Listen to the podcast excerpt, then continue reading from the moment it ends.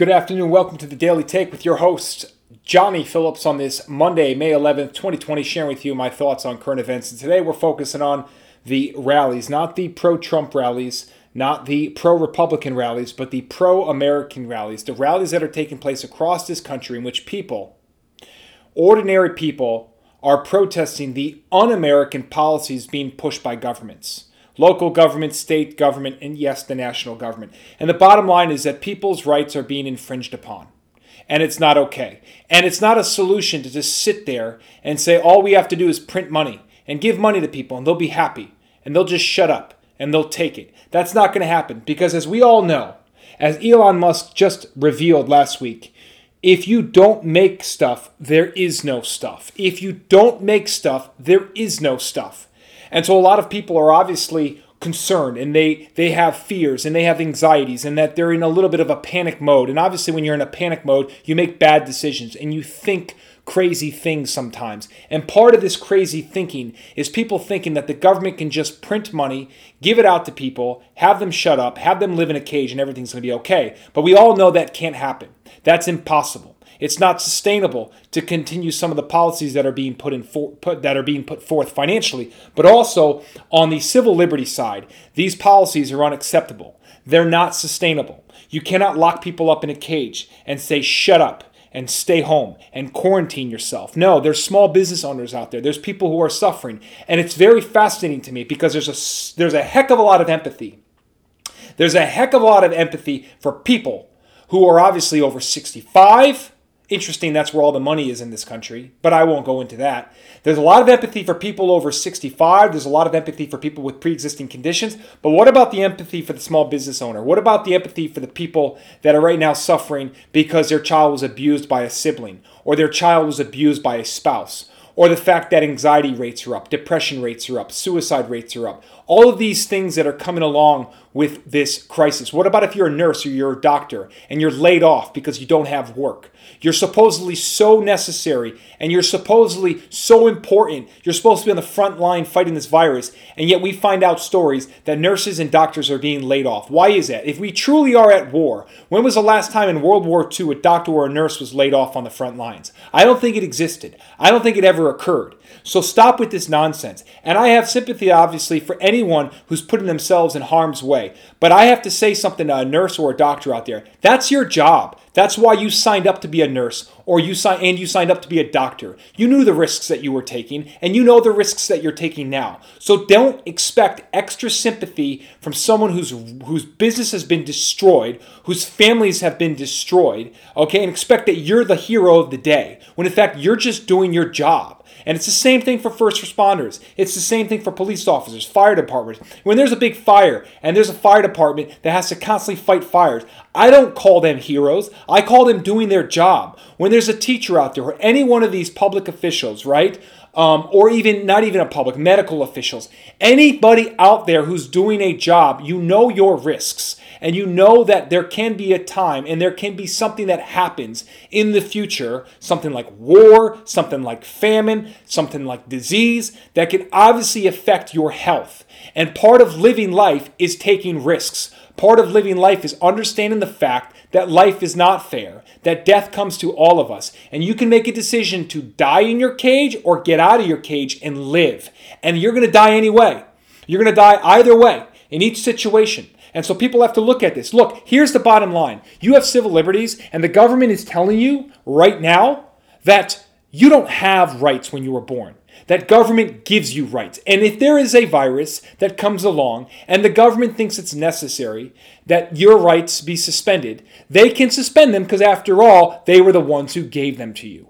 This is the type of approach that they're taking. And a lot of people are tired of it. A lot of people are sick of the government just printing money while at the same time arresting a arresting a mom who just wants to work at a hair salon to make a living and is told by a judge that she's being selfish for taking care of her family and supporting her community with her small business. Very easy to say coming from someone who gets government money and will have a government pension and has never had to run a small business in his life, let alone any small business at all. It's very easy if you're a government worker out there to just sit back at home and watch your mainstream media and say, suck it up to everybody else. It's very easy if you're over 65 and you get subsidized health care and you get a pension and you get Social Security to just sit there and tell everyone else, tell everyone else, suck it up. Well, you know what? I'm tired of sucking it up. I'm tired of the government saying to me that they are the ones that give me rights and that they have the authority to take those rights away. And not just am I sick and tired of this, Democrats, Republicans, libertarians, white, black, Hispanic, Asian, gay, straight, doesn't matter. Everyone is speaking. Everyone is upset. Everyone is voicing their concerns. And it's very fascinating for me to watch as people continue to mischaracterize the people that are coming out and protesting the un American policies being pushed by government. It is fascinating that everyone just thinks that these are just pro Trump people, pro Republican people, pro I hate old people people, uh, uh, people who just want to throw grandma and grandpa off the cliff. Well, what about that small business guy? You want to throw him off the cliff? You think that's okay? And I love all the people coming out today that say, well, when we do open up restaurants, we're only going to allow them to open up at 50% capacity. You really think these restaurants make billions of dollars, millions of dollars? You really think they can afford for the next year or so to stay afloat at only 50% capacity? These people who get pensions, who get salaries, Uh, on, with these jobs that have nothing to do with the market live in la la land. They are detached from reality. They collect their paycheck most likely from tax revenue. And what they don't understand is that if you don't have these small businesses and you won't have business in general functioning at the same level, you will not have a lot a large tax base. If you do not have a large tax base, you do not have a lot of revenue. If you don't have a lot of revenue, you can't pay for the services such as teachers, such as police officers, such as firefighters. And if you can't pay them, well, that means you, the teacher out there, sitting at home working from Zoom, won't get paid. And maybe you will. Maybe you will for a year, maybe for two years, maybe even if you're a retired person out there, you'll collect your pension. But you know what's going to happen? The price of everything's going up. That thousand dollar a month pension that you love, that two thousand, three thousand, I don't know how much money you're getting that you think is so great. Well, what happens when your cost of living skyrockets, increases by four times the rate that your price of living is, your cost of living is now? What then?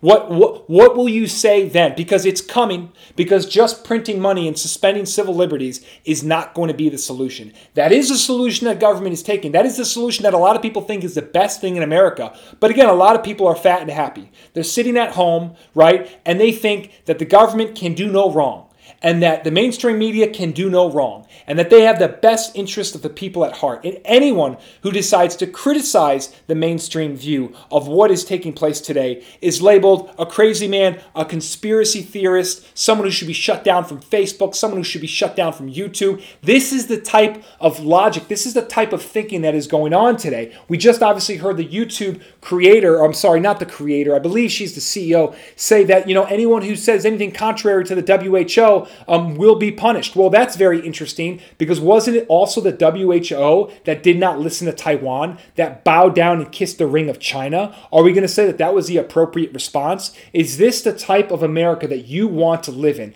This is what you have to ask. And you know, the fact is that my good friend Sean Clapp has said a great thing today in our weekly take.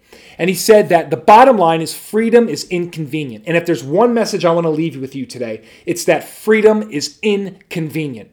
Okay. And so if you're looking for a fast, easy, cheap lifestyle, if you just think you can just sit back, collect your pension, collect your salary government job, and expect everything to be okay, and that this is ultimately what you think is the best part about life, if you think that this is life worth living, well, then I suggest that you take another look at what is going on and really take a look at life in general.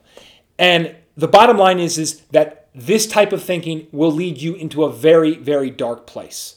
A dark place that doesn't have an economy, a dark place that doesn't have neighbors to help you out, a dark place that doesn't have hugs and kisses to give, a dark place that is coming if you think that you can sit back and just do what's convenient.